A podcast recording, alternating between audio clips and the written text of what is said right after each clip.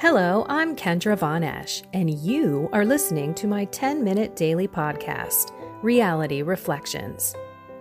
I bought into what this world said would make me happy money, prestige, power. And hey, if it feels good, do it because life is stressful, so party hard. Do whatever makes you happy. But that didn't quite work out because I felt even more insecure, full of fear shame, and anxiety, and never, ever good enough. Then God found me and flipped my reality upside down and transformed my life. And I want this for everyone. So I left my executive career to help others find true acceptance, supernatural peace, joy, and love that only comes from a relationship with God.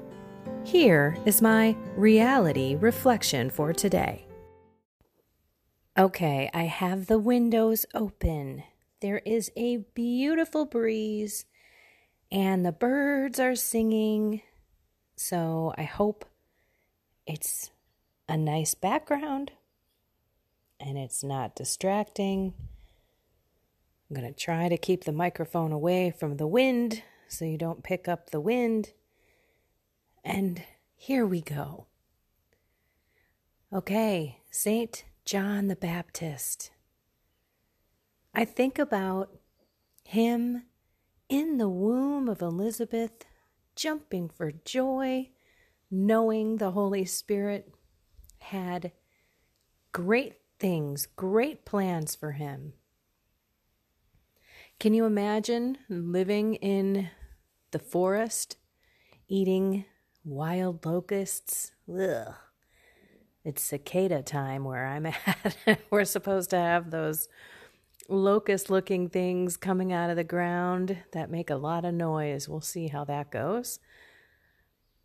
And wild and wild honey, that's what he lived on. He didn't drink, he didn't have strong food or drink, right?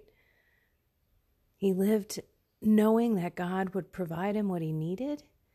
And he was probably a very powerful intercessory prayer warrior because he lived a sacrificial life. He didn't have a house in the town. People came out to see him. He was prophesying out in the wilderness. I mean, geez, are we just, are we even prophesying or bringing God to people in our own family?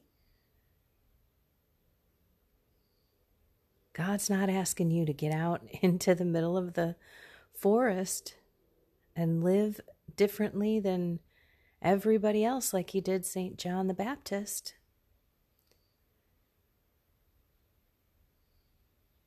So I wonder sometimes if you might be called to be an intercessory prayer warrior. I know I'm not. That's not what I'm called to. You are given certain charisms by God. These are not talents that you work on and you develop. They are truly inherent in your soul, your mind, your body, your spirit. And I know that praying for other people is not one of my top charisms. My charisms is teaching, preaching, evangelizing, which goes way back to when I was a kid. I wanted to be a teacher. But, but I let the world talk me out of it because I wanted to make money. So I went into corporate America and got into information technology, which is not my strong suit, not what I love. But that was God's path so that I can speak to you now. Okay, but you might be called to be that intercessory prayer person. Do you feel called to pray for people? even if they don't know that you're praying for them. I have people in my life that have reached out, you know, whether I've built a relationship with them through my coaching practice or they're just long term friends or good spiritual companions. Every now and then, someone will send me a note Hey, just thinking about you. How can I pray for you? I feel called to pray for you. And that may be you. I'm bad about it. I'll say, Oh my gosh, I'll pray for you. But if I don't do it right then and there, I'll forget. Or I'll do this blanket kind of prayer, Lord, and may I pray for everybody that I said I was supposed to pray for. You know, cover me. you know? But some people are super serious about it. They've got a prayer book, they write people's names down, they read it line by line. Some people out there are truly called to pray and to fast and sacrifice. By the way, that should be all of us sacrificing and fasting. For us people in America, it is the summer. And I don't know, not many people probably associate summer with fasting, but we should. We should be fasting all year around.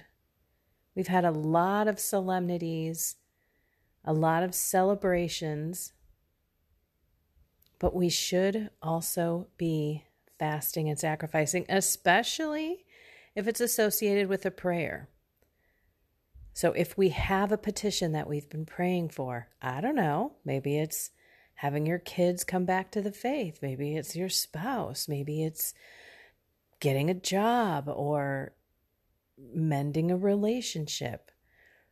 Maybe it's understanding more about the spiritual warfare that we're in. How do you fight every day? How do I get closer to God? How do I pray? You know, looking at your life and seeing where can I take that next step? Maybe it's to pray for other people. We're all blessed with certain charisms. Maybe you're called to write your experience. Maybe you can write songs or poetry, or maybe you're a singer. Maybe you're a musician. Maybe you're a writer. You capture people with the written word. Maybe you're a speaker. But it doesn't mean you have to be doing that for a living. That's not what I'm trying to kind of point your minds to. I'm really just trying to say we've all been given certain gifts, and you can apply those gifts right to people in your house. That's where we should be focusing focusing on the people in our own small little connected world our family, our friends, people in our workplace.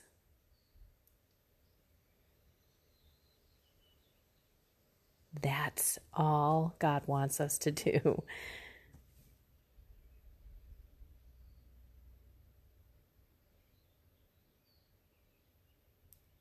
So focus today on evangelizing, on being that disciple that God calls all of us to be in our own unique way.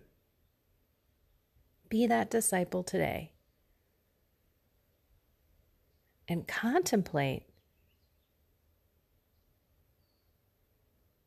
whether you are praying for others as you should. And if you have a petition for others, are you fasting and sacrificing as you should? We are all called to pray for the reparation of sinners. Remember, Mary made it very clear many times.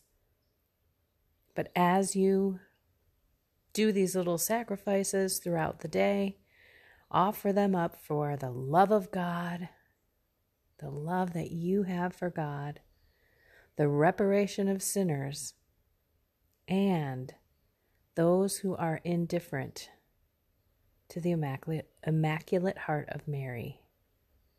Those three things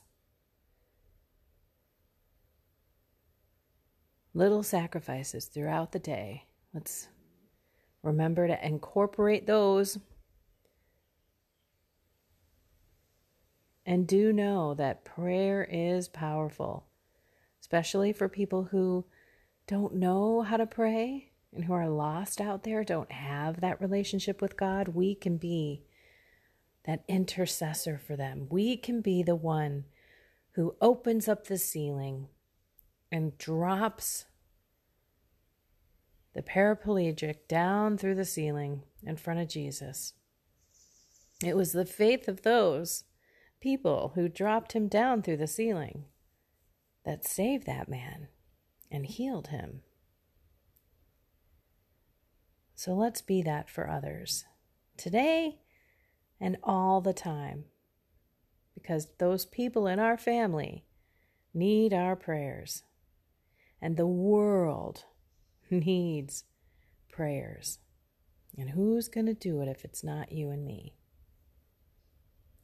All righty, everyone, have a blessed and inspired day.